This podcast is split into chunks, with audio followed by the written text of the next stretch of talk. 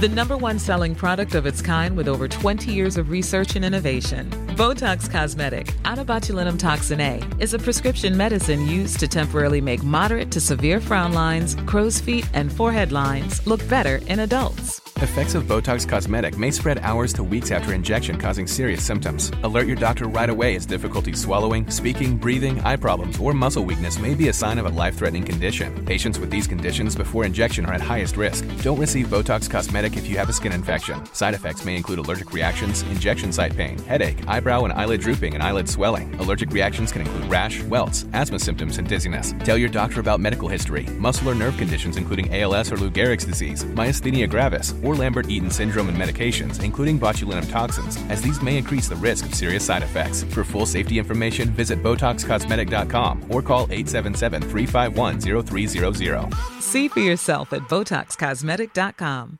Hey, I'm Ryan Reynolds. At Mint Mobile, we like to do the opposite of what Big Wireless does. They charge you a lot, we charge you a little. So naturally, when they announced they'd be raising their prices due to inflation, we decided to deflate our prices due to not hating you. That's right. We're cutting the price of Mint Unlimited from $30 a month to just $15 a month. Give it a try at mintmobile.com slash switch. $45 upfront for three months plus taxes and fees. Promote for new customers for limited time. Unlimited more than 40 gigabytes per month. Slows. Full terms at mintmobile.com.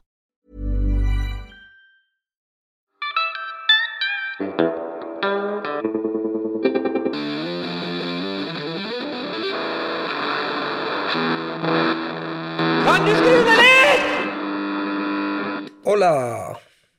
Ny uke, ny episode av Kan du skru ned litt? En podkast lagd av en gitarist med Øyvind Blomstrøm for andre gitarister, du eller folk flest. Du bestemmer sjøl hva du velger å være. Um, den uka her så har jeg snakka med en uh, fantastic, outstanding, uh, bra fyr. Han uh, er en kjempebra gitarist, eh, men det han lever av, det er å være eh, reparatør og gitarbygger. Han har tidligere jobba litt forskjellige plasser rundt omkring i verden. Nå har han åpna sitt eget eh, verksted her i Oslo, oppe på Adamstuen slash Bislett. og og er generelt sinnssykt rå, tipper type. Vi eh, skal prøve å snakke om litt sånn derre Noen myter og noen tips og triks. Vi skal rett og slett snakke med Lars Emil Dahlin. Uhu! Nå er det godt med kaffe her. Og så Jeg har litt lunka kaffe, men det er egentlig bra, for jeg fikk en slags bøtte. Ja. det er mulig å få litt lunk på toppen. Ja, det går bra foreløpig. Det går bra foreløpig? Ja, vi tar det midtveis. Ok, Mm. da gjør vi det. Og så har vi begynt. Mhm. Og så er jeg i dag i Stensgata 38 A. B, B. er. Ja. Sorry. Det går bra. Det går bra. 38A er også ganske interessant, egentlig. Ja. For der er eh, Naboen min er eh, Han selger adaptere. Og alt mulig rart av trafoer og overføring, amerikanske konverteringsbokser og sånn. Så de som har mista liksom den ene teite kontakten som går til den ene pedalen som er laga i 73 i ja. Thailand, Ja. de, da får du kjøpt riktig adapter hos han fyren, da. Ok, det betyr at dere må innom dit etterpå. Ja, nettopp. han, er, eh, han er ressurs på alt sammen av de greiene der. Så- Bassisten spiller med, han mangler en sånn pin til sånn derre uh, 22 step down-konverter, liksom. Ja, Men der du skal velge åssen volt det er, liksom. ja. Kanskje han har det. Det har han helt sikkert. Jeg er helt sikker på at han har. Okay. Ja. Det som skjer hver gang vi snakker om var med det, da. Lars Emil Dahlin, som er dagens gjest, Mm. det er at jeg alltid lærer så innmari masse nytt. Ja. Sånn som nå, for eksempel. ja. Men det vi skulle fram til, da, det er at vi er på uh, helt øverst Bislett slash Adamstuen. ja. Jeg vet ikke akkurat hvor grensa går. Nei, ikke heller. Nei. Men, uh, Men tror du det er Bislett nederst i Stensgata? jeg tror det Og så er en Viklund, og så Ja. Bruktangeren der. Um, men litt usikker. Mm. Vi sitter i hvert fall her for at du har fått ditt eget uh, verksted Ja. Yeah. i Oslo. Yes. Det er kult. Og så sildrer det veldig sånn deilig her, som, akkurat som en sånn virtuell back. Ja, det gjør det. Fordi de har akkurat skrudd på, skrudd på varmeovnene her. Mhm. Og så Jeg vet ikke om nå har det vart i nesten en uke. Jeg vet ikke hvor lang tid det her kommer til å vare, men egentlig så er det litt behagelig. Jeg må mye på do, bare. Det eneste. Jeg tenkte at det var litt sånn der japansk hageaktig. ja, ja, nettopp. Mm. Ja, nei, det er rett og slett varmeovnene våre, da. Ja, ok. Ja. Tenkte var et sånt spesielt fuktsystem. ja, det er jo egentlig det jeg burde sagt. Holdt konstant. Ja, du kan jo si det som Ja. en sånn Ok, det dripper av for at vi kan også snakke om, ikke for å liksom gå full sånn Miss Busters-aktig, men vi kan snakke om noen sånne ting, da. Ja, det går an. Uh, sånne Hva skal man si uh, Placeboeffekt er jo en reell greie Mm. i musikkverden. Ja. Gitarister har jo ekstremt mange sånne ting ja. de holder på med. Som er sånn Og så er det jo eh, ofte det når du har mye utstyr, mange pedaler, masse kabler her og der, så får man jo også et sånn snev av OCD fordi at i en spillesituasjon, i kampens hete, Mm. så kan det skje masse greier. ja. Og derfor så kan det plutselig bli viktig for det at liksom At den vinkla enden på kabelen er nede på pedalbrettet, sånn som jeg må ha det, og så må jeg ha rett liksom, i gitaren. Eller du har liksom en del liksom Det blir sånn nesten sånn ritualer, på en måte. Masse ritualer. Og så nesten sånn at jeg lurer på noen ganger når man kjøper så mye utstyr, om man egentlig kjøper seg sinnsro. Ja. Er det egentlig det man er litt på jakt etter noen ganger? Altså Nå veit jeg at pedalbrettet mitt er akkurat sånn med de akkurat beste kablene, som går liksom Ja. akkurat ikke mer enn tre tommer. Og, og det er litt sånn at man da får Ja, nå kan jeg spille. For nå er Sant? Ja, at det er på en måte en slags sinnsro i det òg. For noen, kanskje. Ja. Men jeg tror alle har hver sin reise Ja. på en måte i sånn at sånn en måte å oppnå zen på er liksom å gå full sånn midi-skuff og, Ja. og sånn kontroller foran. Mens andre prøver å kvitte seg med mest mulig for å liksom ende opp med det, det originale utgangspunktet. Ja. Elgitar, kabel, amp. ja. Eller kanskje bare en kassegitar, liksom. ja. Eller at du liksom jobber det tilbake. du, er, det, er det en jakt på sinnsro, dette her? Shit, det var liksom rett i det var en dyp, det var heavy materie klokka Klokka er fem over ni, liksom. Men det var en bøtte med kaffe, da. Ja, ok, det er bra. Vi kommer oss gjennom det her. Ja. Jo, jeg tror på mange måter det. Uh, sinnsro, jo, det har jeg kjent masse på. Eh, det å spille bottleneck eh, og sånn handler for min Og stilgitar, alt som er sånn skjelvent, handler ekstremt mye om å være avslappa, da. Lave skuldre, ikke riste for fort på venstrehånda. Ja. Ikke plukke for hardt med høyrehånda, for du choker liksom tona. Uh, så ja. ja. Hvis du veit utstyret er på en måte Det er en tanks som ligger nedpå bakken der, så er det kanskje en ekstra sånn lag av trygghet. Jeg vet ikke. Ja, kanskje. Jeg får i hvert fall litt sånn at jeg liker at de kablene er Ikke at det er så sinnssykt nøye sånn åssen kabler som mellom alle pedalene, sånn for min del, men, men uh, at det er litt sånn riktig vei, og at ting står Hvis jeg bruker to amper og har liksom and der og and til høyre og and til venstre, så, Ja. så, så, så syns jeg at det er digg at, at det låt likt hver dag. da. Ja. At det plutselig ikke er sånn at da står den andre på andre sida. Altså. Nettopp. Ja. Jeg vet ikke, ass. Men du har jo sykt mye smått Her er det mye smått, ja. her. Men det er veldig ryddig i forhold til veldig mange verksteder jeg har vært på. Ja. Er det, eh, har du, prøvd du å oppnå den samme sinnsroen når du går på jobb? Ja, altså, en, ja, det gjør jeg nok helt sikkert. Eh, Jeg må nok ha det ryddig rundt meg for å klare å ha det ryddig nok i huet til å jobbe på gitarer.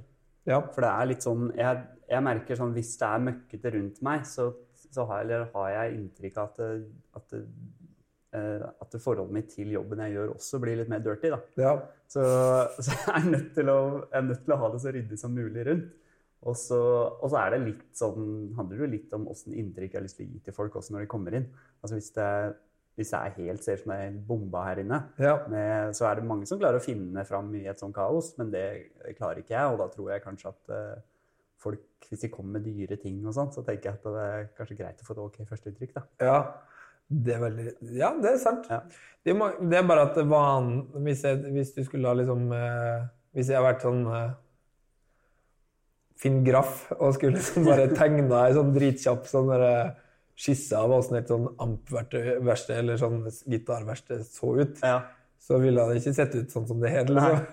Da ville, da ville du liksom lagd sånn derre En haug Bak i hjørnet så står det kanskje sånn 15 gitarer lent mot hverandre. Liksom, Ja. Ja, Men her er liksom verktøyet lina opp. ja, det. Alle tappjerna står der. Masse filer på ei fin sånn knivmagnetlist. Mm. Og så er det masse bokser som har lokket limt. Ja, det var, noe, det var noe vi fant på Pinterest. Det var jeg og eh, Lars som jeg jobba med på, på Vintage. når jeg der. Ja. Som han fant noen greier på Pinterest. der hvis du tar og skrur eh, lokka på et syltetøyglass opp i, under en hylle, Ja. så kan du på en måte skru inn og ut glassa. Da. Og da ser du hva du har av deler. Det er mye potmeter og mye beinemner, Så det så er litt kult å se hva du har. ja. For ellers så forsvinner alt i en skuff. Og så ser det veldig kult ut. da. Altså, det er helt sjukt. Men det føler jeg òg, altså som gitarmaker, luthier yeah. og reparatør, så er det uh, sånn at jeg føler at egentlig hele livet deres består av å finne sånne så bra life hacks som mulig. ja, det kan kanskje være litt sånn. Det være. Det er jo mange som bruker like mye tid på å lage jigger og verktøy til å gjøre en jobb som de gjør på selve jobben. Ja. Og det, det altså Jeg bruker jo f.eks. hvis du skal frese ut en pickup-kavitet og sånn, ja. så selve fresinga tar jo kanskje sju minutter. Men eh, så bruker du kanskje en halv dag på å lage en jigg som passer akkurat, da, så du skal få det til å gå effektivt. ja. Og så kan man jo lure noen ganger på om det er en fornuftig disponering av tida. Men, Og det er effektivt. det er jo, apropos sinnsro og sånn, det, litt, det går litt igjen eh, Ja. det her også. Ja. For det er, eh, det er eh, Eller i hvert fall for meg. Så, så hvis jeg vet at noe er litt skakt og sånn, så får jeg jo helt Da mister jeg, da mister jeg nesten litt lysta på jobben. ja. Hvis du skjønner hva jeg mener? Men det er også fint med det, for du, det husker jeg tenkte på tidlig Jeg tror vi møttes liksom rundt den tida du begynte å jobbe på vintersgitar. Og det er jo helt topp. Du er liksom ace-fyr på det greiene der. Også, men du har òg vært sånn at hvis jeg har kommet inn med sånn kassegitar som har vært knust på flyet, liksom, eller Ja. sånn da, og så har det vært liksom dårlig tid, og shit, jeg må liksom på jobb i morgen sånn, Mm. så er det litt sånn at du nesten heller velger å ikke gjøre de tingene. Mm. Fordi at du har ikke noe lyst til å levere fra det liksom, Eller åssen er det, liksom? Hva tenker Altså, det er, ikke noe, det er ikke noe gøy for meg, eh, sånn rent faglig, å gjøre ting hvor jeg må inngå masse kompromisser. da. Nei? Så hvis jeg må gjøre en eh, så jeg må gjøre et båndbytte, men jeg, siden jeg har liksom bare en kveld på meg, Ja. så veit jeg at resultatet ikke blir så kult. Og da kommer det garantert på en eller annen måte til å komme og sparke meg i ræva igjen. På en eller annen måte, enten at da blir du misfornøyd fordi det var dårlig Ja. eller, så, eller bare et eller annet. Så jeg pleier, jeg har, eller de jobbene hvor jeg veit at, eh, at budsjettet ikke strekker til å gjøre jobben helt fin, Ja. så har jeg pleid å sagt nei til det, da. Fordi det er på en måte ikke noe Det er ikke noe gøy for meg heller. Og ikke noe fett å gi tilbake ting jeg veit er litt sånn skakt. Rått! Men det er jo sånn som uh, Altså, hvis alle har levd livet sine sånn, Ja. så har det jo kommet til å blitt mye råere. Eller sånn, jeg tenker så utrolig mange ting som mange gjør som de egentlig kanskje ikke har lyst til, men du tenker sånn Å ja, det var kjappere liksom. Eller du Ja. Og så velger du å gå for den løsninga, da. Jeg tar den eventjobben der som ikke hadde noe lyst på. Ja. Fordi at du vet at det blir kjapt og sånn, bla, bla, bla. ja. Altså Av og til så, så får du liksom tilbud om noe som virkelig er kult, da. Men Ja. så har du liksom bundet det opp til noe annet som som, uh,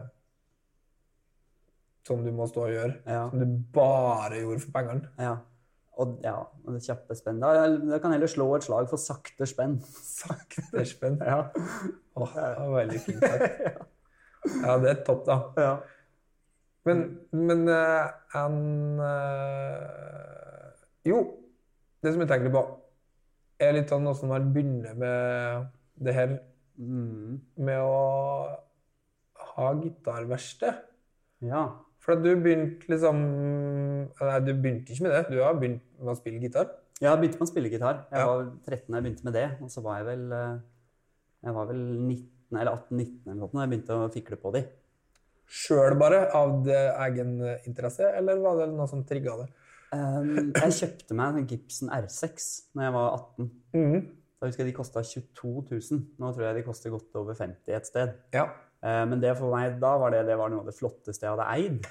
Og så kjøpte jeg også en sånn bok fra Stu McDon- McDonald om hvordan man skulle ta vare på dette greiene her. Da, liksom. Ja, og bare okay. sånn, ja, men, men da handla det liksom om ja, åssen olje er det du skal bruke på gripebrett, og åssen er det du skal pusse over den, liksom vedlikeholdsgreier. Mm.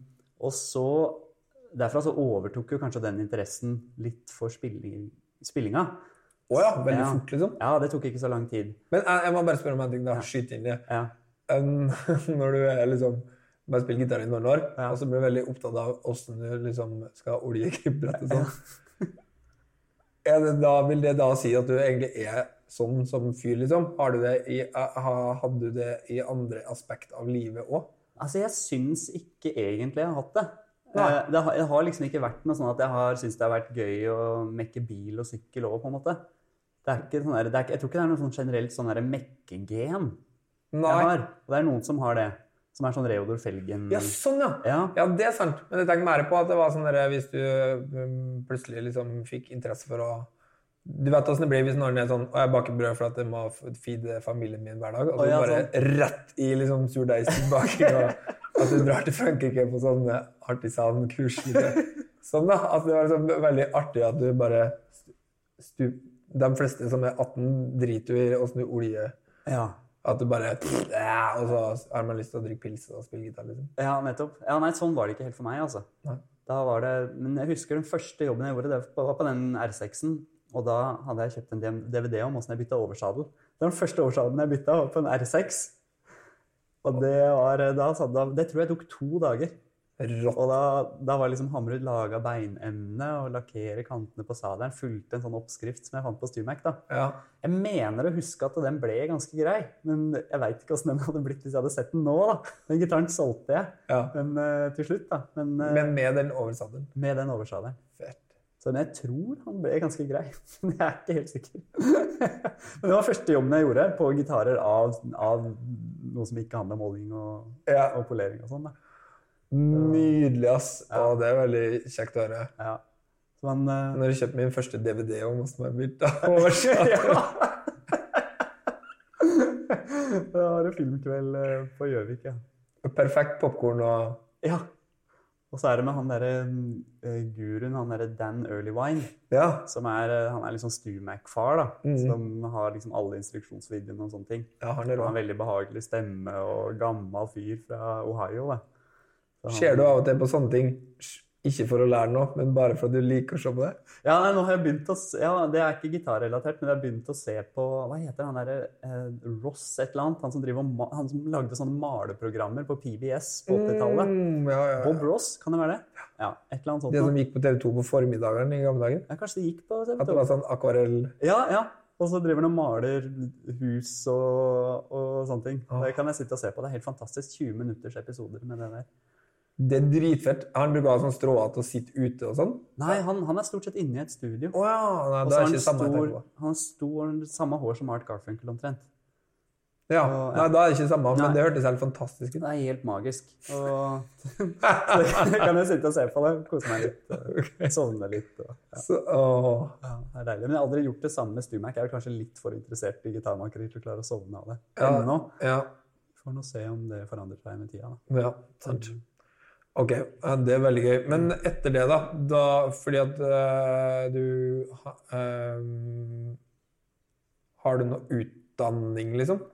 Ja, altså jeg, jo, jeg har jo gått på gitarmakerskole i Canada. I Canada, ja. Ja.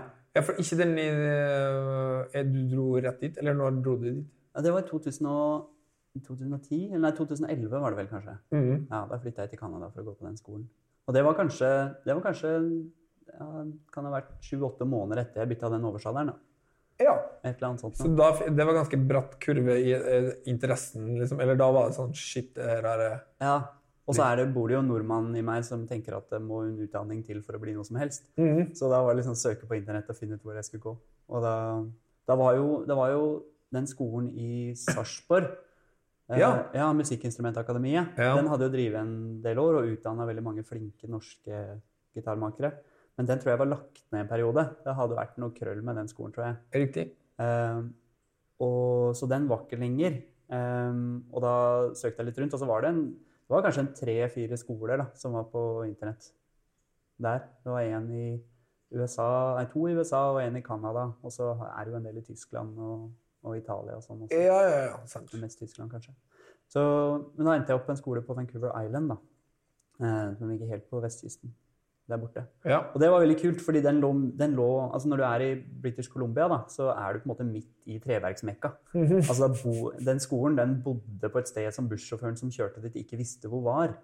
Så det var liksom Han hadde ikke hørt om det stoppet, men han klarte nå å stoppe der likevel. da. Og da var jeg liksom midt i sånn Sitka-granskog. Og det er, eh, er, er Det var helt sjukt. Det var er Sitka-gran og sederskog, liksom. Ja. Så alt som er kappa eh, som brukes til gitarer i dag, er jo fra det området der. ja. I USA og Canada. Men eh, opp langs kysten. Ok, det er jo helt sjukt. Men ja. smart, da. Bra sted å legge skolen. Ja, veldig lurt å legge den akkurat der. Ja. Um, så det er, altså hvis vi ville, nå gjorde vi ikke det, men vi kunne helt sikkert gått ut i skauen og tatt ned et tre ja. og brukt det. Fordi det er liksom det er top grade. Da, og det er jo skog der borte på en helt annen måte enn det vi er vant til her. Altså Mhm. Skogen er jo mange hundre år, og de er så høye at liksom, bakken har jo ikke sett lys på sant, flere hundre år. Nei. Så det, det er liksom det er, en sånn, det er jo urskog. Og jeg mener bestemt at det også er regnskog, faktisk, der oppe. ja. Altså ikke tropisk, da, men eh, Nei, det er drøyt, altså. Og bare det å se så svære trær. Jeg så at de har funnet liksom det største treet, eller det eldste, eller hva det var for noe. ja. Når det var liksom eh, sånn redwood, liksom. ja.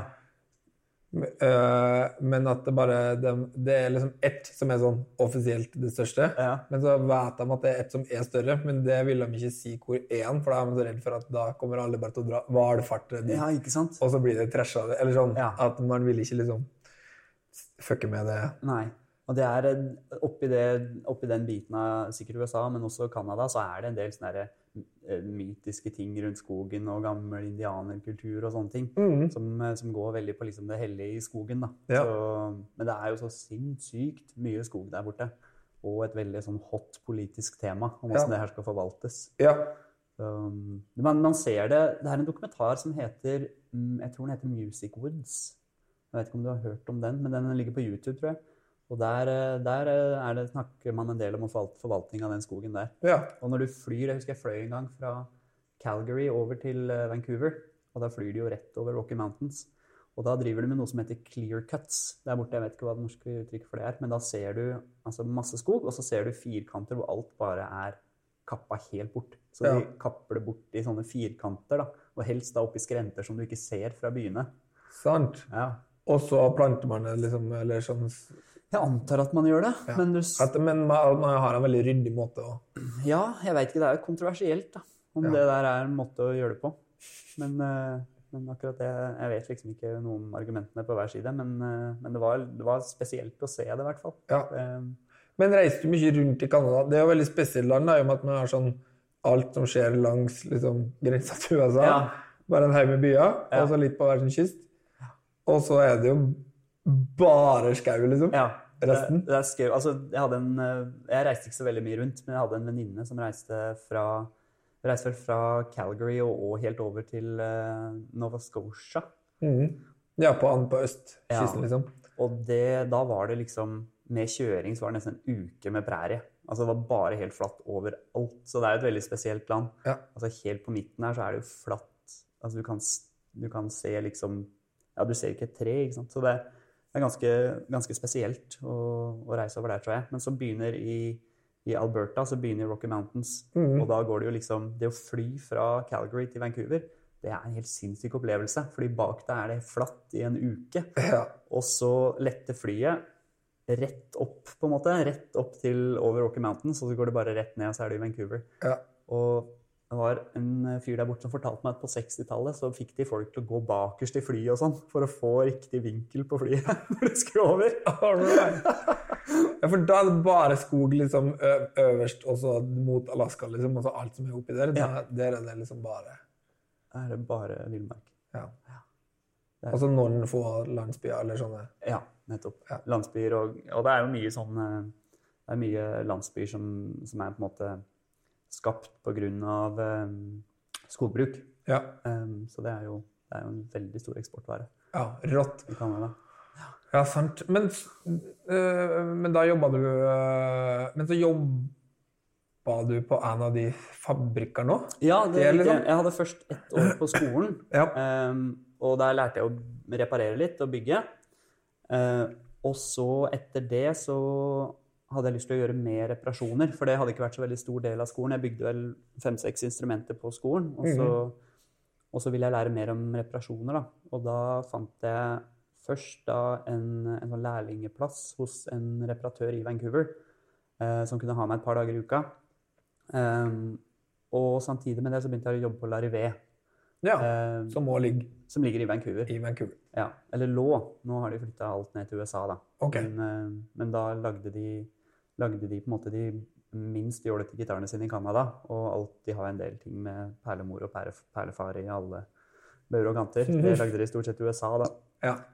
Riktig. Så, um, men da jobba jeg som båndinstallatør. Eh, det var den ene, det var et skikkelig samlebånd. Ja. Så da, da var den eneste jobben min var på en måte å hamre inn bånd. Jeg tror jeg Nå er ikke det en praksis jeg kan stå ved i dag, men jeg tror vi hamra inn bånd på gjennomsnittlig 22 gitarer om dagen. Det er ganske mange bånd, da, hvis det er 21 bånd på- Per. per gitar. Ja. Så jobba jeg der i noen måneder, så det blir jo ganske mange gitarer, da. ja. Og de hamra det for hånd der borte. Det var liksom det mest effektive de hadde fått til. da, For de hadde sånn compound radius på gripebrettet. Og da er det ikke bare bare å presse det ned alltid. fordi Nei, riktig. da er du avhengig av Ja. Så, så, så da var det å hamre, da. Så jeg var ganske mør i håndleddet da, etter en uke der. Er sterk. Ja, fy fader. Men det er litt Ok, så kult, da. Ja, det er, det er litt samme som, eh, som det med å spille. At det kan lønne seg å slappe litt av i skuldre og ledd når man gjør det. da. Ja, ja, ja. Men da gjorde du det i eh, Da var du der. Men det var det du gjorde helt til du kom tilbake til Norge, eller? ja, nei, altså, jeg, jeg ble, endte jo opp med å bli ansatt av hun jeg, jeg jobba for. Ja.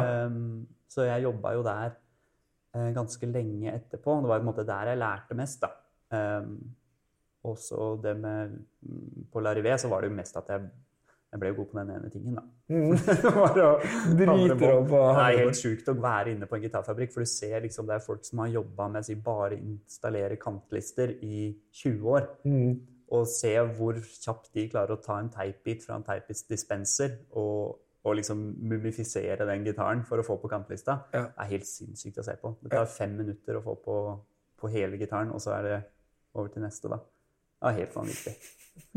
Folk ble dritgode vet du, på den tingen. Vet du, ingen av de kunne bygge en gitar når de gikk ut. Nei, nei, nei. Men- nei du kan den ene. Kan Men tror du ikke at det er litt sånn, for det er jo det som eh, Ja, eh, i forhold til det myteopplegget, da, Ja. så er det jo òg interessant det at sånn gitarbygging både er sånn supernøye håndverk, liksom, hvis du tenker sånn en fyr som bygger ja. kassegitarer. Og, men òg tradisjonelt, liksom her fra starten av, i hvert fall elgitarverdenen, så har det jo vært fabrikkarbeid, på en måte. At det er sånn masse, masse folk som sitter og spinner pickuper. Liksom. Ja. Altså, det er liksom en fabrikkjobb, da. Ja, det er nok det. Jeg tror ikke de som freste ut de strattkroppene på liksom slutten av 50-tallet og 60-tallet, de var jo ikke liksom git nødvendigvis gitarentusiaster, de. Nei. Så det var jo på en måte bare nok en factory job, da. Ja, ja, ja. For, eh, kunne like gjerne vært bil for mange av de, tenker jeg. Sant? Ja. Så jeg tror nok mange har, har nok romantisert akkurat den biten litt. Grann. Man ser Ja. gjerne for seg en menn i forklær som sto og småpussa på Stratokastere, men jeg tror ikke det var sånn det var. Nei. Men det er veldig artig, da, for det er jo når Altså, det må være sånn Folk som spiller gitar, må jo være når de er mest sånn ro romantiske folk i hele verden. Altså Ja. sånn romantisering til det man driver med, da. ja.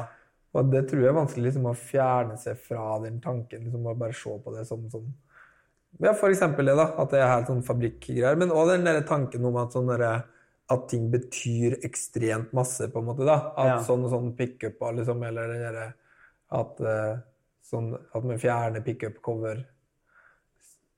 Og der var det sånn sebra-mønstra Ja, ja. humbucker, liksom. Eller de tinga der som bare er, sånn, har fått sånn legendestatus. ja. Men som kanskje bare var Som har kommet av tilfeldigheter. da. At det var sånn Å ja, nå var jeg tomme for for bare svarte. Så da blanda jeg tok jeg en hvit og en svart. Liksom. Altså, Ja. Sånne ting som det der. Men er det masse Har du, hva, liksom, har du noen sånne eksempel som er sånn Ok, det her er noe som alle tror at har masse å si, men som ikke har noe å si? Ja, jeg, jeg, jeg, skal, jeg prøver jo å være litt forsiktig med å liksom si det. For jeg, altså jeg husker jo så veldig godt når jeg var 18-19 og, og leste opp forum opp og ned, ikke sant? og Ja. syntes det her var det mest spennende i hele verden. Ja. Og så gøy det var å liksom lese om uh, hudlim under gripebrettet og nitrolakk og ikke sant? alle sånne type ting. Ja. Så jeg har liksom ikke lyst til å knuse det. Ja, men Norge, da? Vi må knuse æven. uh, ja. Nei, altså, jeg tror når man har bygd noen gitarer, eh, så vet f.eks. en akkitar, da, så vet man hvor sinnssykt mye f.eks. spantene har å si for lyden. At alt det andre som folk snakker om, eh, det blekner veldig da, i påvirkningskraft. Altså, du kan snakke så mye du vil om eh, nitrolakk, men hvis jeg fjerner, liksom, fjerner en spante fra under lokket, Ja. så har jeg påvirka ting 150 ganger mer enn den lakken noen gang ville gjort. Og da får du et litt mer sånn Du får et litt annet syn på den biten der. Um, Sant. ja. Så, Hva som gjelder og ikke, på en måte. Ja. Og det var et veldig bra svar, for nå knuste du ingen eh, Nei. drømmer, liksom. Nettopp. Ja. Men det var, Det- ja, det var veldig fint, altså. Ja. Men en kassegitar, eh, bunn, side, lokk, Mm. liksom. Det er liksom i lokket som Det er lokket som er ja, altså det er det, ja, det er lokket som er det skitt. For det er, eh, det er på en måte der eh, alle vibrasjonene starter, da, og alt som blir forsterka og kommer ut av lydhullet, er på en måte blitt skapt i lokket. Ehm, så det er helt klart det som påvirker mest. Og da er det ikke bare selve lokket, men det er jo alt som foregår på innsiden av lokket. Ja. Som er Av eh, liksom bracing og alt det som Nettopp. skjer der. Hva er favorittbracingen din? Hva er favorittbracingen min? Eh, jeg er jo veldig glad i ting som har stigespanter. Rått. Det syns jeg er veldig kult. Og det er jo sånne spanter som bare går horisontalt. Det er ikke X, da. Ikke X. Ikke X, men Hva, hvordan påvirker det, eller hvordan karakteristikk liksom har det? det er mellomtone. Det er mellomtone der. Og ofte så får du, um, så får du de gitarene som er laget med stigespanter, er, har et helt annet stolsystem enn uh, f.eks. en Martin-gitar. Ja. De har jo ofte et tailpiece og en flytende stol à la artstop-gitar, på en måte. Sant? Og det, da får man en helt annen type, type lyd. Og den, eh, den Sjøl om den har flatt lokk. Ja, nettopp. Rått. Så da kan du tenke deg at da, da drar strengene i lokket på en helt annen måte. Mm. Altså Hvis du har Martin-gitar, så er strengene på en måte forankra midt i lokket. Og så drar de liksom lokket og prøver å vri det. Og det er derfor man har en X-spante nærme lydhullet. For å stoppe lokket fra å kollapse. Um, men på de stigespantene, så med en sånn eh, flytende stol, så er jo presset kommer jo nedover. Um, for da er jeg forankra i tailpiece. Så det bare dytter ned på lokket. Og det er en helt annen måte å gjøre det på. De gitarene de varer veldig veldig lenge. Fordi, det, fordi presset er ikke så enormt da, som det er på en, for eksempel en Martin-gitar. Sant. Jeg leste i en eller annen bok en gang at det, eh, at det var noen som hadde sagt ja, ja, nei, men stålstrengsgitarer de er jo ikke bygd for å vare. Han var sånn veldig sånn Veldig sånn Ja, men de kollapser jo en gang. Så, What? ja, Det er veldig gøy. ja. At det ikke Det tror jeg var en gammel bok, da. Ja. Men, eh, det var liksom sånn, ja, nei, det her er gitar som funker i 50 år. Altså. Men nå har det vist seg at man klarer å, klarer å fikse det meste på det. Da. Men det er ganske mye greier da, som likevel som skal til. Du må passe på en kassegitar, liksom, føler jeg. Ja, kassegitar det følger jo med et litt mer ansvar der kanskje enn en elgitar. Sånn eh, med tanke på luftfuktighet og sånn, i hvert fall. For det bør egentlig bare en kassegitar øh, Ja, det er veldig fin Det er bra tips og råd fra Ja. Lars Emil. Nummer én. Uh, er det sånn at man bare kan ha kassegitaren sin hengende framme i stua hele tida hele året? Eller bør man putte den et annet sted? Ja, altså, jeg vil jo gjerne at gitarer flest skal få lov til å bo i stua, og ikke i en kasse, for det er litt sånn kjedelig Ja. at de bare bor der nede. Så altså, du har de fleste, eller de aller fleste av reparasjonene jeg gjør, eh, også når det kommer til liksom setup-ting og sånn, de har jo, ting har skrudd seg av luftfuktighet ofte. Mm. Så det er det holder jo meg i arbeid, så jeg tenker at uh, her er det bare å henge det på veggen. Rett over peisen og sånn. Men Ja. Men vi skal færrest mulig turer hit, da. færrest mulig turer hit, da burde gitaren bo i et klima på rundt 50% luftfuktighet. Hele tida. Hele tida. Hele året. Hele året. Men så er det klart at det, det, det som skjer, da, det er at eh, hvis det er langt under, f.eks. der hvor jeg er fra på Gjøvik, så er det på vinteren så går det jo ned til 20 mm. Og da eh, er det en del fuktighet som sitter i treverket, som begynner å trekke seg ut. Og vil på en måte Ja, da er det tørrere i klimaet rundt, så da, eh, da trekker fuktigheten seg ut, og da krymper treverket. Eh, og da, når du har masse spanter og spiler på innsiden av lokket som holder igjen lokket fra å krympe på noen steder, så begynner det å sprekke. Så det, det er nå én ting. Pluss gripebretta, eh, hvis de slipper ut veldig mye fuktighet, så buer halsen seg. og ja. Så Er det det vanligste Er det det du gjør mest? Hva da, tenker du på? Nei, Nei, er det liksom den vanligste greia som med kassegitar? At folk kommer inn og så Kassegitaren min er lokket og sprekker, liksom? Ja, Det er ikke uvanlig, i hvert fall. Men Nei. det er nok mer vanlig at halsen buer seg. Det er nok det vanligste. og det... Men, men det er jo veldig sånn, det er jo sesongreparasjoner. Altså Rundt juletider så er det veldig mye sprekker, blant annet. Ja, sant. Ja. Men eh, ja, for det det vanligste er alltid det der, du vet, alle, jeg tror sikkert nesten alle som spiller gitar, sånn, eh, sånn, den der drømmen om at du, når det ringer har sånn Det er faren en gitar på loftet, liksom. Eller Ja. at du har den der greia der. Ja. Eller at du er på loppis, liksom, og så, og så ser du en, eh, en gitar i en krok, da. Mm. Så er det jo nesten alltid det en eller annen gammel sånn Levin eller Hagstrøm eller eller noe sånt, liksom. Ja. Og så ser man på det, så får man sånn lite sånn at det kribler litt hver gang. Mm. Og så prøver man liksom å spille, så er det jo alltid en halvannen centimeter ned til gripebrettet fra der strengene. Ja.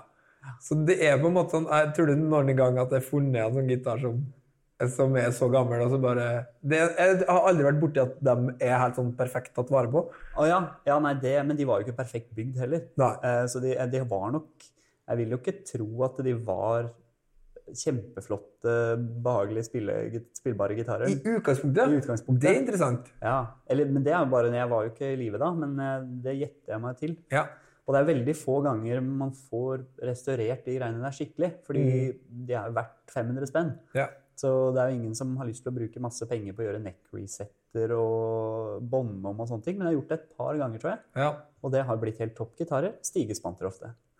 Ofte stigespanter. Ja, ofte stigespanter. Ah, ok. Så de kan bli helt toppe gitarer, men da må det, det koste dritmye å gjøre. Sant. er, eh, Så, du må, så den derre Ok, det, er, det var bra. Det var òg en veldig sånn subtil uh, Miss Busted, på en måte, nå, da. Fordi at eh, det vil si at den derre drømmen om å finne sånn oh, tidlig 1900-talls parlor-kassegitar. Eh, ja. um, Og så bare er det helt magisk til 500 spenn. Det skjer ikke, på en måte. Nei, altså de er, de har vel, det er jo ingenting som Ingenting med stålstrenger som på en måte har overlevd uten å blitt litt til vedlikeholdt. Så det at du finner henne på loftet etter 50 år, det som er i spillbar stand, det er ganske usannsynlig. Da. Ja. Men, eh, men det betyr ikke at vi ikke burde ta vare på disse tinga her. Særlig ting som er laga i Norge, syns jeg det er veldig kult at vi klarer å ta vare på. Ja, selvfølgelig. Vi, det var jo Hagstrøm-fabrikk og Alnabru og Ja. Eh, Så det er jo masse gitarer som er bygd i Norge, og individuelle gitarmakere på 1800-tallet og sånne ting, som pumpa ut masse gitarer. Sant. Og så var mandolin ja, utrolig vanlig før. ja, det Det å føle at liksom, jeg har en sånn ting på Finn liksom, ja. liksom, Jeg har så sykt mange sånne italienske med sånn sommerfugl eller sånn Ja. masse perlemor og så sånn tjukke sånn uh, Bowlback. bowlback, liksom. Ja. Um, Men de er det også mange av. Veldig mange. Ja. Og det, det mange gjorde, man, det er vanskelig å finne ut hvor de er fra ofte. fordi det som var veldig vanlig før, var at man, eh, man butikkene importerte gitarer og mandoliner og sånn fra Tyskland eller Italia, og så satte de på sin egen logo på det. Ja. Så det er, du finner jo ting hvor det står liksom eh, Gjøvik Musikkforhandler, for eksempel. Eller Ja, ja, det står eh, Jeg husker det var en som var liksom eh, Hva var det det var for noe? Brødrene Arnesen. eh, eh, urmaker og flotte mandoliner, sto det. Bra slagord, syns jeg. Ja. Ja, for jeg har en sånn hvor det står sånn Vang musikk, Kristiansund. Ja. Ja. Men ofte så er det tyske eller italienske instrumenter, da. Ja. Um, så det var der, de, det var der liksom den store produksjonen var i Europa. Ryan Reynolds here from Mint Mobile. With the price of just about everything going up during inflation, we thought we'd bring our prices down. So to help us, we brought in a reverse auctioneer, which is apparently a thing. Mint Mobile unlimited premium wireless. Ready to get 30, 30, bit to get 30, bit to get 20, 20, 20, bit to get 20, 20, bit to get 15, 15, 15, 15 just 15 bucks a month. So, Give it a try at mintmobile.com slash switch. $45 upfront for three months plus taxes and fees. Promo rate for new customers for limited time. Unlimited more than 40 gigabytes per month. Slows. Full terms at mintmobile.com. Sant. Åh, men øhm, Men har du Men øh, sånn trestigespante, det kan kanskje bringe det over til òg sånn stol. Ja. Er det liksom øh, typisk for sånne øh, franske kassagitarer? ja, det er det det. føler jeg liksom sånn din Det er kanskje der det går sånn hånd i hånd med sånn hobby slash jobb, da. Ja. At du spiller sånn øh, Spiller sånn øh, Hva skal man kalle den musikken? Stringsving? Stringsving på norsk, eller jango-musikk, eller sigøynerjazz, er det noen som kaller det. Ja. For det, men det er liksom det du Hvis du skulle ha øh, liksom bare vært én gitar, har det blitt Ja, nå er det jo sånn at jeg har jo, jeg jo, jeg har jo én gitar Ja. sjøl. ok, så fortell om hvis du skulle eid den ene gitaren. Altså, den, det er en, det er en stringsving-gitar som er bygd Det er litt sånn akkurat det samme som vi snakka om nå. Den er det ingen som veit hvem som er bygd. Um, men den hadde, hadde en logo fra en musikkbutikk i Paris.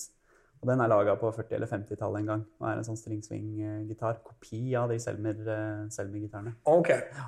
Så, og de, ja, der er det stigespanter og, og sånne store. Flytende. Flytende. Mm -hmm. Og de, de er- låter helt sinnssykt. Åssen øh, Ja, for det er veldig sånn resonans Eller jeg føler at det skulle liksom bare være sånn Det skal kutte masse Ja. og høres akustisk, på en måte. Eller det er originaltanken at det er ja. litt sånn Det Men dere spiller jo eh, Dere som driver med det der, Ja. spiller jo og veldig annerledes enn en oss andre som Ja. spiller gitar. Altså, men hva, hva er opplegget der? Du må forklare litt om det. Ja, ja det er Uh, Altså, der er det jo masse europeisk og sigøynersk tradisjon, både i byggefaget og i spille, spilleteknisk. Mm. Um, så det her var en gitar som ble lagd rett før man klarte å forsterke gitar. Ja. Så da var det jo ork store orkester, ikke sant? og så skulle man helst bli hørt um, på gitar, og du konkurrerer med, med blåsere, ikke sant? og det er vanskelig. Så han som fant opp den gitaren, Selmi-gitaren, han uh, heter Mario Macaferri, og han lagde noe sånn han, hadde noen, han var en- av de første som lagde eh, stemmeskruer som var innkapsla i en boks, noe som jeg er vant til å se i dag. Ja. Og sånne ting. Ja, ja, ja. Før det så var det jo helt sånn åpne tannhjul og sånne ting. Ja, sant, sånn som på nylonstrenger, eller sånn du er vant til. Ja, nettopp. Um, og han lagde i tillegg inni den første gitaren han lagde, der var det en, eh, et resonanskammer inni boksen også. Så det var to bokser. Altså det var først kroppen på gitaren, og inni der var det en kropp til. Ah, Så da var tanken det at bassfrekvenser resonnerer best i store resonanskammer, mm. altså ref kontrabass, da. Mens uh, høyere frekvenser resonnerer bedre i små. Og da tenkte han at hvis jeg har begge deler, så blir det liksom helt max, da. Men eh, så er det jo sånn at hvis du legger et lite resonanskammer inni et stort et, så blir jo det store ganske lite, egentlig. Ja. Så det funka veldig dårlig. Men eh, det var et av de første patentene hans, da. Men da det, Jeg syns de gitarene er veldig kule sånn faglig eh, sånn gitarmakerfaglig, fordi de er, det er en 100% europeisk gitar. Mm. Designet er Det er italienere som jobba i Paris. Og det er masse Du snakker om de mandolinene der. Og de er fra Napoli ofte. Mhm. Og de har Hvis du har sett de, så har de et sånn knekk på lokket. Ja. Eh, de, ja, de går rett, og så knekker de på en måte fra stolen og ned mot endestykket. ja. Og det har de gitarene her også. Så det er liksom italiensk, eh, italiensk byggetradisjon. Og så er det Um, også Men så bodde alle i Paris da, pga. noen skattegreier i Italia. Ok, er det sant? Ja, Wow. Så alle de som lagde sånne gitarer, det er liksom Macaferri eller Bussator eller de Mauror, men alle bodde i Paris. Sant. Så Ja. det er liksom eksil-italienere. Nettopp. All right. Ok, det er sinnssykt kult. Og så bruker du eh, her sånn ut av en annen verden tjukt eh, plekter. Ja, det skal være fem millimeter. Det er, eh, det er Fem, tjukt. ja. Ja. Fem millimeter tjukt. Og det er, eh, det er én fyr som, er, som sitter i Nederland og driver og spikker disse greiene her. Og de er laget av Ja, de er, han vil ikke si det, da. Det er, det er hemmelig hva de er laga av. Men det har et eller annet med tannhelseindustrien å gjøre, tror jeg. Jeg tror han eh, bruker samme materiale som de fyller tenner med. Å, sånn, ja. Altså, det er ikke det er- tenner. Nei, det er ikke, det er ikke tenner. Men eh, det er jo folk som har laga det av støttenner og sånne ting. Ja, sånn, ja. Men, eh, Ja. men, eh, Det er veldig politisk korrekt. Ja. Men de, de, de plekterne er det han som lager, og de, han heter Michel Wegen. Men har han liksom det, har han monopol på i stringsving-verden? Han har ikke det, men han kom liksom akkurat i riktig tidspunkt, for Stringsving fikk en slags sånn renessanse på tidlig 2000-tall. Ja. Og da begynte han å spikke disse plektera. Og da, da var det liksom en sånn match made in heaven, da. Da Gjør han bare det, tror du? Han gjør bare det, det er jeg helt sikker på. De koster jo nesten de koster 200 spenn stykket, da, de plektera. Fett. Men det, er jo, det kan være et hot tips. Altså, det høres helt idiotisk ut å bruke så mye på plekter. Men uh, de plektera har jeg i flere år, da. Ja, ja, Så du mister jo ikke et plekter til 200 spenn. Nei, Nei. nei, altså ikke når det veier, liksom. Du kjenner at du har det plekter i lomma? Du Liksom. kjenner jo har det plekter i lomma. Et telefon eller er det plekter mitt? Jeg vet ikke. Ok, kult. Men da spiller du mye eh, For du har spilt det liksom i mange år. Var det liksom, gikk det hånd i hånd sånn med den interessen i, når du var ungdom? Eh, ja, eller altså det, det kom etter jeg ble interessert for gitarmakeri. Det var etter jeg fikk den Gibson-gitaren. Ja. Så det, eh, det utvikla seg vel på omtrent men samtidig som jeg gikk på, på skolen i Canada. ja, riktig. Så da, jeg bygde jo noen sånne gitarer der borte, da. Og det Sant. var jo Er det, va er det vanlig at sånn gitarmakere er glad i sånn i stringsving? Ja, altså jeg, Jeg jeg, tror, liksom. jeg tror det. Fordi det er jo en av de Eller det er veldig mange som bygger det, fordi i stringsving så er normen at du skal håndbygge gitar. Litt sånn som i klassisk verden. Ja, sant? Du, det, liksom da Fabrikkgitarer, med unntak av Selmer kanskje, da, Mm. eh, som bygde de originalt, så er, de, eh, så er det håndbygd alt sammen.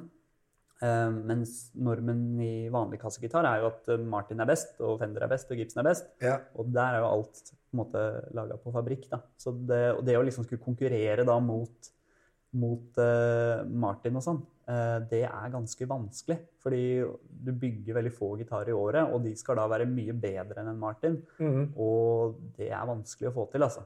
Ja. Hvis det liksom det er jo, Du kan tenke deg at hvis en gitarmaker bygger 20 gitarer i året, da, Mm. en ganske produktiv gitarmaker, så vil det si at han eh, bånder en gitar 20 ganger i året. Um, når jeg jobber på LRV, så bånder jeg gitarer 20 ganger om dagen. ja, sant. Så, eh, så det er veldig vanskelig å liksom få den samme kvaliteten når man bygger én og én gitar. Men så er det jo noen som helt klart får det til, og særlig reparatører som bygger og sånn. De Ja. blir ofte, klarer ofte å lage veldig fine, fine ting. Ja. Men, eh, men, eh, men det er utrolig vanskelig å konkurrere med Martin på, eh, på liksom jevn kvalitet. Ja, sånn, ja. Sant. Fordi der står det én fyr og gjør, sant, og gjør eh, bare kantlister. Så han Ja. blir jo dritgod på det. Så, og når hvert element er sånn, så blir jo liksom sluttresultatet veldig sånn konsist. da. Ja, og så er det jo noe med det at hvis det går gærent, så kan du liksom bare Det kan bare dryle, for du kommer, du har 20 gitarer som står og venter på deg. Det går rett i, Ja. i, i søpla, liksom. ja. Det jo det, for det blir vel krise hvis du har sittet og liksom gnukka på en, på en gitar i månedsvis, Ja. og så går det noe gærent, liksom. Så er det jo liksom ja, det, Det var den gitaren du jobba på, liksom. Ja. Det var det. Tre måneder med lønn, liksom. Ja, Kaffe, eller? Så, ja, kaffe. Gjerne. Oh, takk. Mhm. Så deilig. Men det må bringe oss inn på det som jeg syns er en av de mest interessante greiene i forhold til gitar, og egentlig mange andre ting òg. Men det er den derre at det som er normen i den kommersielle verden, er jo liksom fabrikklagde ting. Ja. Kontra det å betale liksom dritmasse for å få liksom en fyr til å lage noe. Mm. Og ofte i Ja, kanskje både elgitar, og, men, kanskje, men spesielt liksom, kassegitarverdenen, så er det litt sånn at har jeg inntrykk av at man ofte da vil liksom beholde så mye som mulig av liksom, treverket, eller at treverket skal liksom vises. Ja. Mange sånne g- gitarmakere er liksom ikke så hypp på å liksom bare lakke kassegitaren helt blå. Liksom, ja, du vil liksom at liksom, det flotte treverket at Treverk er på en måte en viktig ting for deg. Ja. Så du vil liksom displaye det på en god måte. Og kanskje vanlig med liksom veldig små sånne inlays liksom på Ja. halsen. Liksom, eller at, man liksom, at det er så mye tre som mulig. Ja. Og kanskje liksom tynn lakk. Mm. Sånn at det er veldig sånn resonant, liksom. Eller og sånn. Og ergo så blir jo det liksom òg en slags sannhet, hvis man kan si det, da. At det er liksom en, at det er en veldig bra ting, ja. på en måte. Mm. Og så på en måte at f.eks. en Gibson-gassgitar som kanskje har, som er helt svart, da, eller Ja. noe, mm, er liksom dårligere, eller et eller annet. Ja. Annerledes, da, men at det er dårligere fordi at det resonnerer mindre, eller Ja. sånn, sånn, sånn. Men har du liksom noen tanker om det derre øh, Om hele det opplegget der? For det er litt i forhold til det myte... øh, myteomspunne greiene med Ja. sånn lakk og spanter og alt Mm. mulig sånn som det der. Er det liksom For det er jo interessant at du da sier at en fyr som bare bygger 20 gitarer, bare egentlig ikke har sjanse til å gjøre det samme som Martin gjør. ja.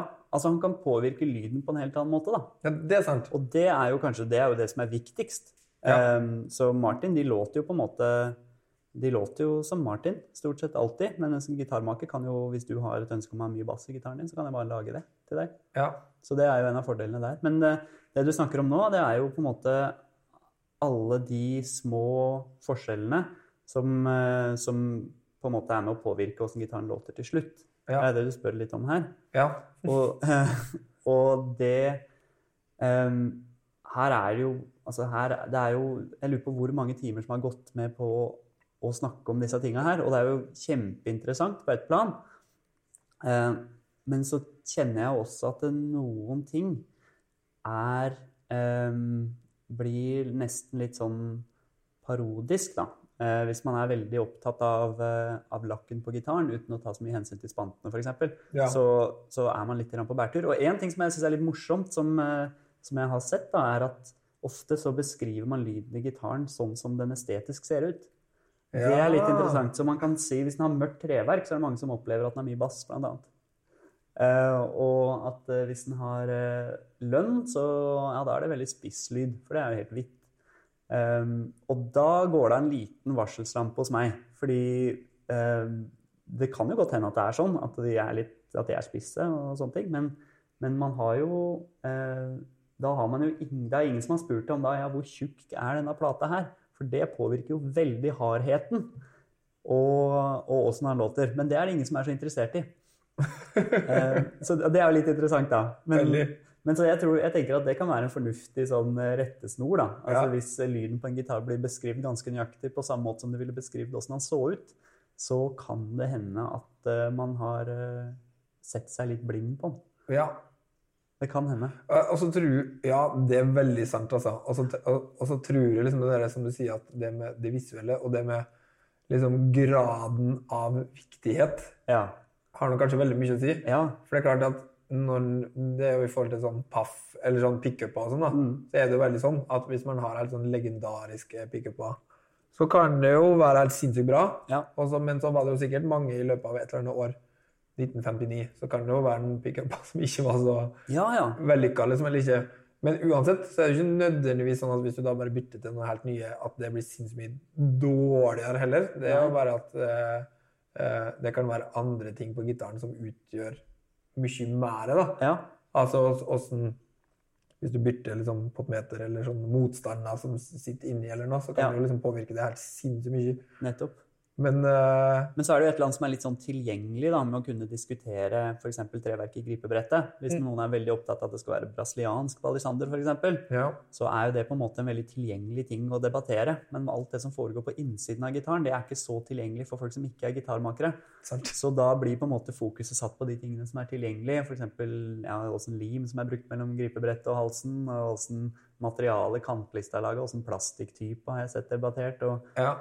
Og sånne type ting. Og det er, tenker jeg er jo kjempegøy og fornuftig å bruke tid på for veldig mange.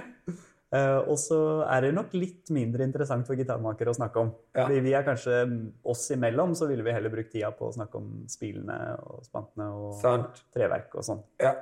Uh, ja, for det er jo ja, ikke sant, og i hvert fall primært sånn kassegitarer, da. ja. Men føler du at gripebrettet har masse å si? Hvis du har hatt en Martin D28 og så har hatt liksom lønnegripebrett, har det egentlig vært helt Er det Ja, nå spør du hva jeg føler, og det min fø altså Jeg tenker følelser her er, er jo veldig mye og påvirker disse Jo, tingene her. men blindtest, da, hvis du ikke har eh, Hvis du har vært helt mørkt rom, Ja, og du har fått en der her da, Ja. og så har du spilt på en sånn D28, men gripebrettet har vært lønn, ja. hva tror du har skjedd? Altså, jeg hadde ikke klart å peke på det som eh, Eller jeg hadde ikke klart å si det i blindtest. Altså, jeg hadde ikke sjans. Mitt, altså, mitt, min, mitt strattlyd-ideal, som da er 'Another Brick in the Wall', viste seg å være en Les Paul. Så det, altså, jeg, har ikke, jeg har ikke sjans. Det var en, en Les Paul med P90 med Bigsby. Og jeg har tenkt på det at sånn skal en stratt låte. Ja, men på mange måter. Så, så ja, altså det der, det der, Kanskje det er noen som klarer å høre det greiene der. Hun jeg jobba for i Canada, mente at hun kunne høre en Larivé på radioen. For hun hadde også jobba der. ja. Men eh, altså, jeg har ikke sjans der. Noen ganger så hører jeg ikke hva som er synt, og hva som er gitar. Altså. Nei, det er helt korrekt. Ja. Men ja, for det er jo veldig interessant det der med sånn eh, marked og ikke, da. Ja. Med sånn håndbygde kassegitarer òg. For det er som du sier, du kan få masse bass, eller du kan få liksom utrolig sånn rund, fyldig tone og sånn. Ja. Men, det jo, men det er jo Ja, da må man liksom tenke på hvem man spiller for, eller hva man ja, skal du gjøre. nettopp. Du er masse i studio, eller et eller annet, så er det jo liksom sannsynligheten for at den er kutta så sinnssykt mye høyere enn Ja. den bassen har, uansett. Nettopp. Så det er sånn, Å ha en kassegitar med dritmye bass i er Ja. på en måte waste. ja. Hvis man spiller i band, da. ja. Og så putter du et piezo-element under en, eh, under den sadelen, så, Ja. så er du på en måte Så er det ikke så mye igjen av, da. Nei, men solo Kasidar med dødsbra mikka foran, Ja. ja. Men det handler jo? Det handler jo også om føl altså, følelsen du har når du sitter med den. Ja, og, det, helt riktig. og man skal ikke undervurdere liksom åssen han ser ut. Altså det, dets kraft på åssen du opplever gitaren, er kjempeviktig. Ja. Og det her er, handler jo ikke bare om eh, Dette her er jo like mye følelser som det er, eh, som det er liksom faktiske, eh, faktiske ting, da. ja. Eh, Så det er Jeg tenker at, eh, at det er helt lov å la seg rive med av eh, estetikk. Det må vi Jeg tror mange, mange tenker liksom på det som noe som, som man ikke Altså det er bra å liksom, hvis du er en fyr som bare tenker på lyden. Men jeg tror også vi skal tillate oss å tenke litt på åssen han ser ut, og oppleve helheten av det. Ja. Jeg tenker det er veldig viktig. Hvis du bare vært opptatt av lyden, så har jo ikke ting kommet til å sette ut Nettopp. Nettopp. Alt er basert på liksom design fra 50-tallet som bare Ja. Ja, altså elgitar, da. Bare leve og leve og leve videre. Ja. Som aldri forandres. Liksom. Ja, og kassegitar òg. Altså, Ja. Det er jo helt uforanderlig. ja. Det har ikke kommet én ny ting som er sånn OK, da går vi for den veien der, liksom. Ja, ja. Nei, altså det her, er, det her er, ble jo etablert på 30-tallet Ja. eh, på kassegitarer, og siden så har det jo ikke skjedd noe. Nei. Og med samme gjelder jo Hvis du er i fiolinverden, så ble jo ting eh, definert av Stradivari. Ja.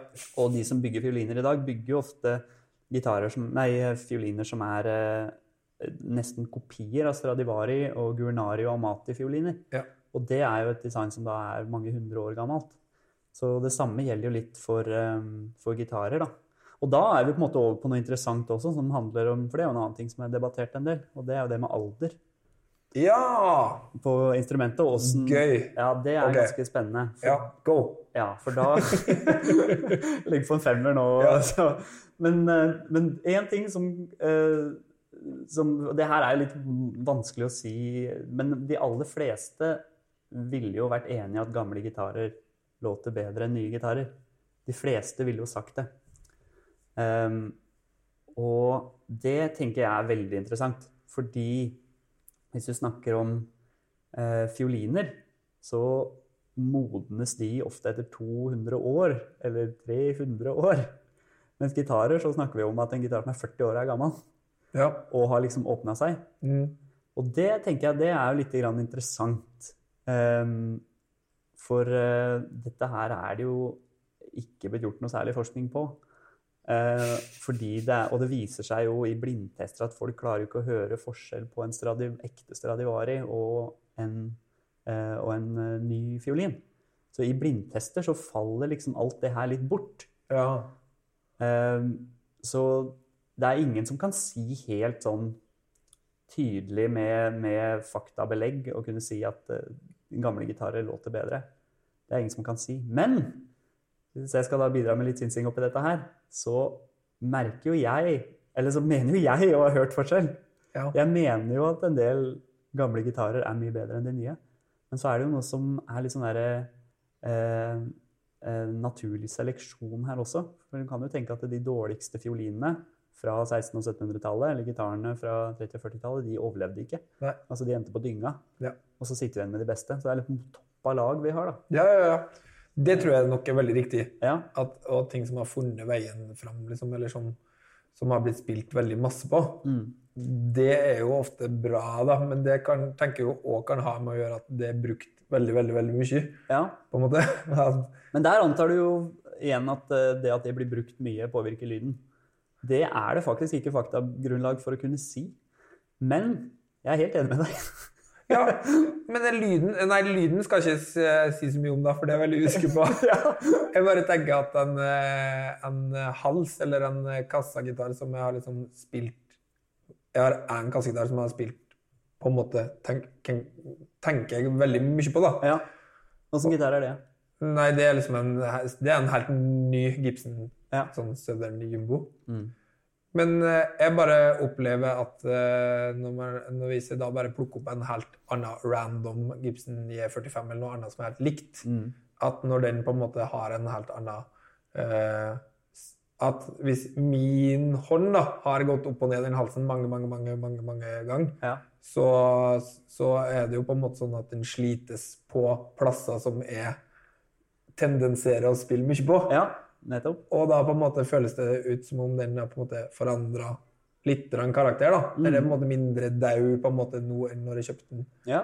Og så føler jeg at den kanskje lever litt mer på noen sånne spots på halsen som jeg på en måte ofte bruker. da. Mm.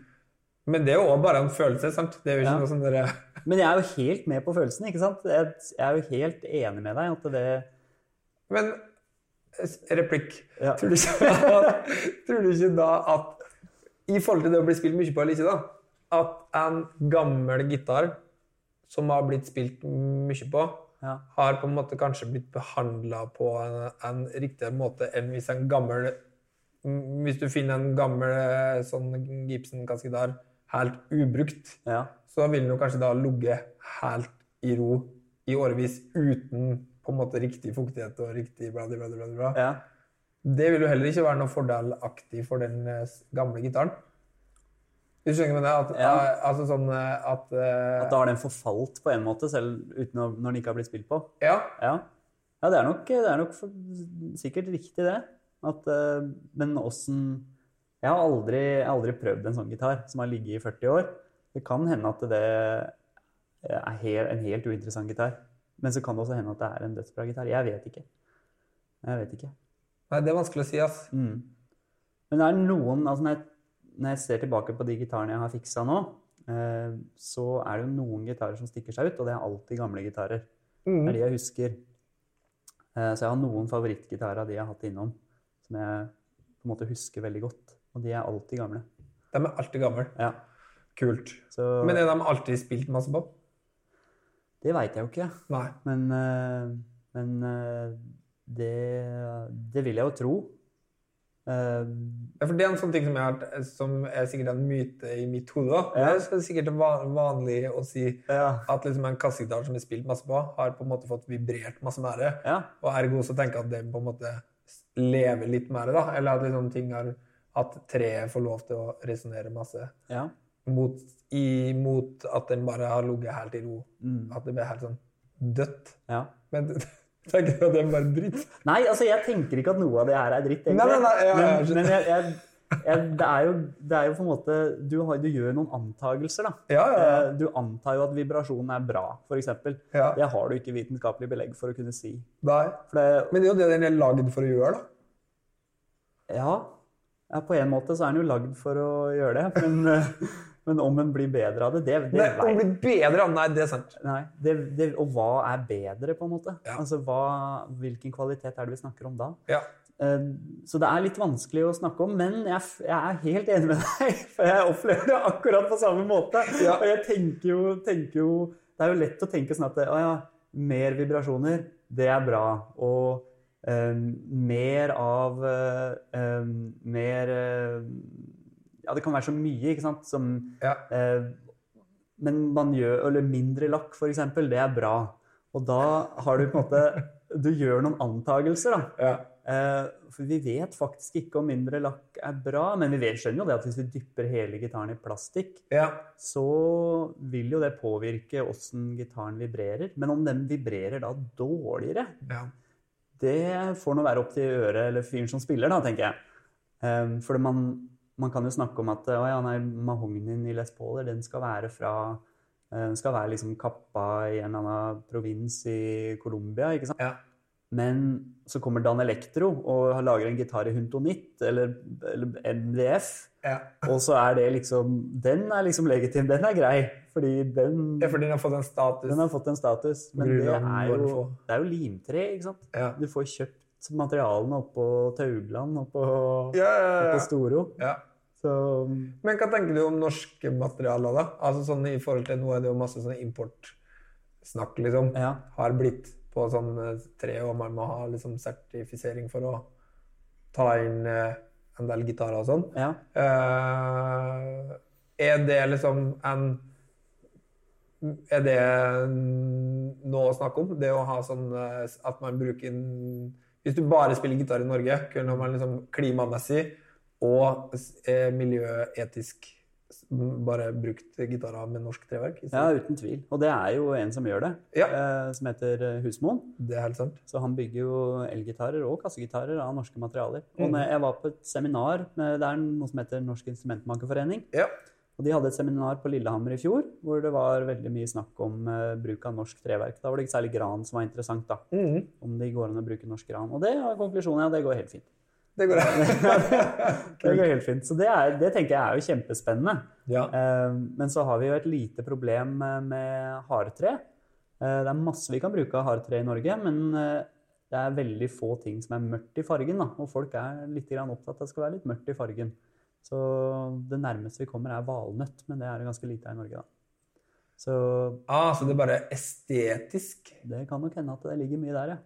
Men, eh, han, Men hvis du lager Da kan man lage sånn eh, Da er vi tilbake til det lønnegreiene. Ja. Da kan du bare lage Hvis man lager kassegreiene sånn at de ser ut som Gibson hadde jo en sånn small body ja, med som Elvis Costello har eksempel eh, fått en sånn si- signaturkassegitar som er liksom basert på den. Jeg husker ikke hva den heter for noe. nei, Bare lag kassegitarer som ser ut akkurat som den, ja, og så ser det som en sånn dings. ja. ja.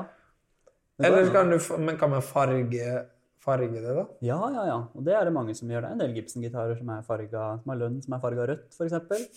Det er, eh, og det var en periode Gibson hadde litt problemer med import av eh, Ibenholt. Ja. Og da, da brukte de noe sånn limtreløsning, og det er masse alternativer. Ja. Det er masse man kan gjøre, og bjørk er jo egentlig en, er utrolig flott. Hvis du har sett flammebjørk, f.eks. Ja.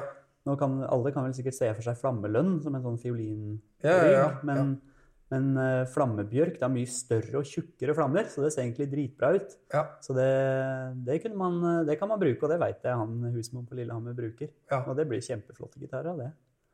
Så, så det er masse alternativer i Norge, og vi må ikke fortsette å drive og importere, importere mm, uetisk tømmer. Det er, ikke, det er ikke nødvendig. Nei. Det liksom Det er sånn- bare jåleri, da, med andre ord. Ja, altså det er jo det er tradisjon. Ja. Og, og, men man ser, jo, man ser jo de Hvis du ser tilbake på møbelindustrien og sånn, på samme tidspunkt som man brukte brasiliansk palisander i Mhm. gitarer, så var det jo det som var populært i møbler også. Så det, det er jo ofte har det i gitarmakeri, som er et, det er litt sånn der nøkternt fag ofte, sammenligna med fiolinmakeri. Ja. Altså Fiolinmakeri det er på en måte en annen alvorlighetsgrad, kan det virke som, i hvert fall. Mm. Eh, mens i gitarmakeri så brukte man jo ofte det man hadde, og det som du fikk kjøpt på, på liksom eh, eh, Der du kjøpte treverk og sånne ting. Og det var palisander, da. Ja. Du ser jo, Ta for eksempel Dan Electro igjen. da. Der har du pappgitar med brasiliansk palisander i gripebrettet. Det, er, Ja, det er jo litt sånn det er litt, Men det var jo ikke fordi det var Det var jo fordi det var billig, og det som var der. da. Ja. Og så har det blitt utplukka ettertid. Så Fint, ass. mm. Åh, men du, det er nydelig.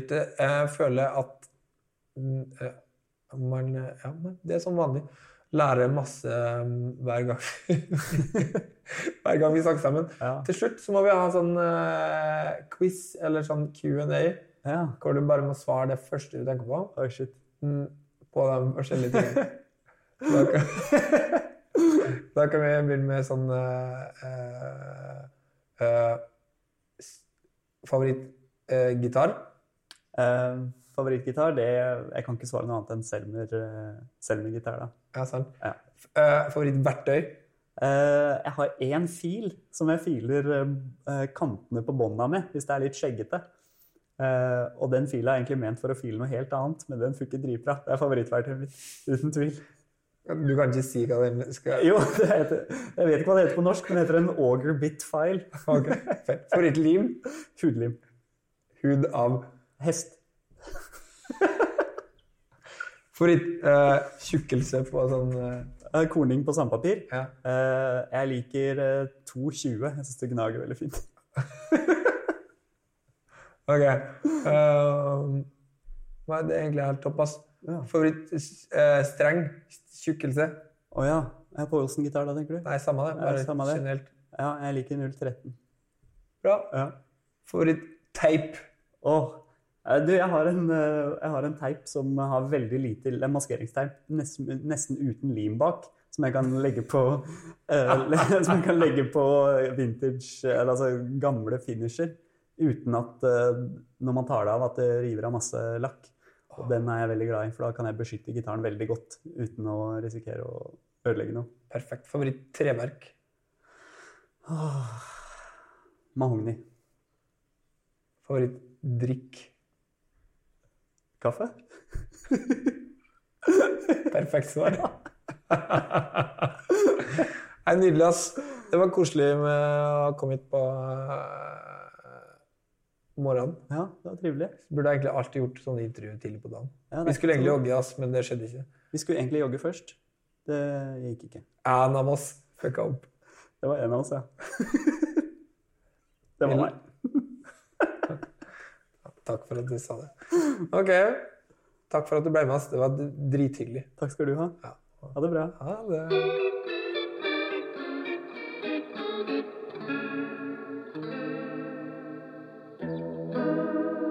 Det var dagens episode av Kan du skru litt? Den er gjort i samarbeid med Vintage Gitar, som er den beste gitarbutikken vi har. Den ligger i Oslo sentrum, har kjempebra nettbutikk, så du kan bare um, benytte av den sjappa, akkurat som du liker det best sjøl. Neste uke skal vi snakke med en av Norges aller kuleste dudes. Det blir fett, ass. Vi snakkes.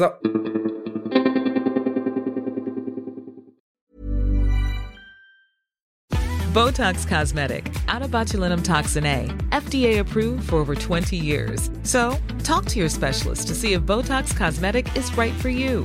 For full prescribing information, including boxed warning, visit BotoxCosmetic.com or call 877-351-0300. Remember to ask for Botox Cosmetic by name. To see for yourself and learn more, visit BotoxCosmetic.com. That's BotoxCosmetic.com. ACAST powers the world's best podcasts. Here's a show that we recommend. Hi, I'm Una Chaplin, and I'm the host of a new podcast called Hollywood Exiles. It tells the story of how my grandfather, Charlie Chaplin, and many others were caught up in a campaign to root out communism in Hollywood. It's a story of glamour and scandal and political intrigue and a battle for the soul of a nation. Hollywood Exiles from CBC Podcasts and the BBC World Service. Find it wherever you get your podcasts. ACAST helps creators launch, grow, and monetize their podcasts everywhere. ACAST.com.